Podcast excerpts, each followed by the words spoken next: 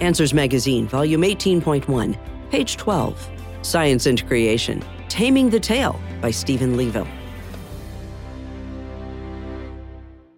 Evolutionary history presents its own explanation for the domestication of animals, but Scripture gives a different account. When did someone first pet a dog, shear a sheep, or milk a cow?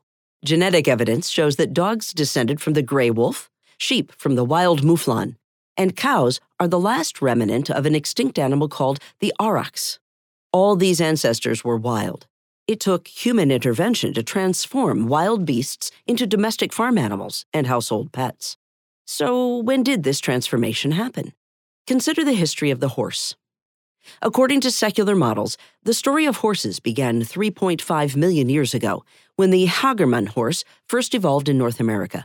This animal supposedly became the common ancestor of all equines today, including zebras, horses, and donkeys. Equines spread to Asia 2.5 million years ago, crossing the Bering Land Bridge during an ice age. The Eurasian steppe, a grassy plain stretching from China to Germany, was the perfect environment for equines to evolve into the tall, swift, modern horse.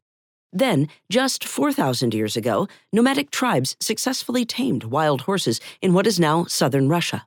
All modern horse varieties descended from that original population via selective breeding people bred these animals for desirable traits, producing swift Arabians, giant Clydesdales, and tiny Falabellas.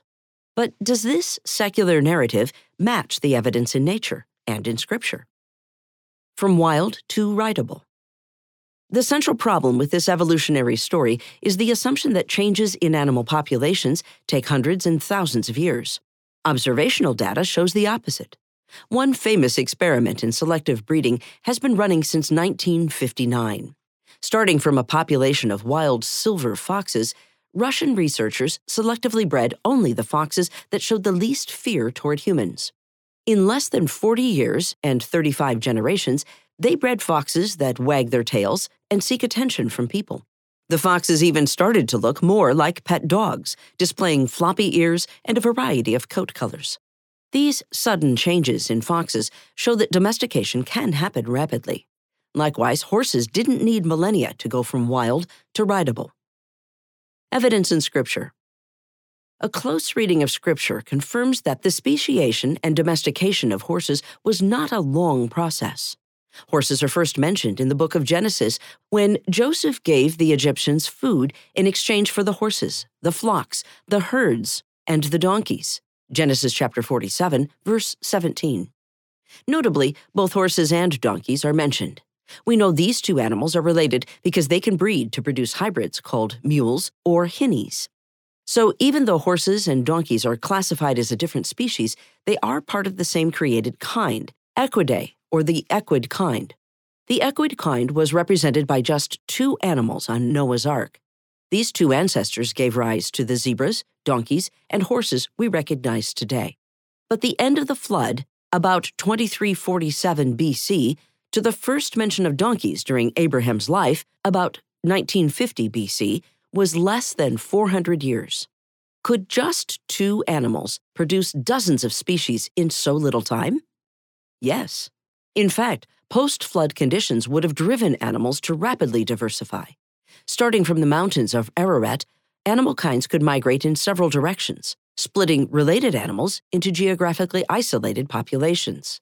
These populations became distinct species with different traits. The genetic variety God designed in the ark animals allowed their descendants to adapt to diverse habitats in the post flood world, further sharpening the differences between related species. Today, speciation is less frequent, as we would expect in a more stable environment. But in the few cases when we have observed speciation, it only takes a few generations. Domestication is even easier to explain in a short time span. We know from the fox experiments that selective breeding can produce domestic animals in fewer than 40 generations.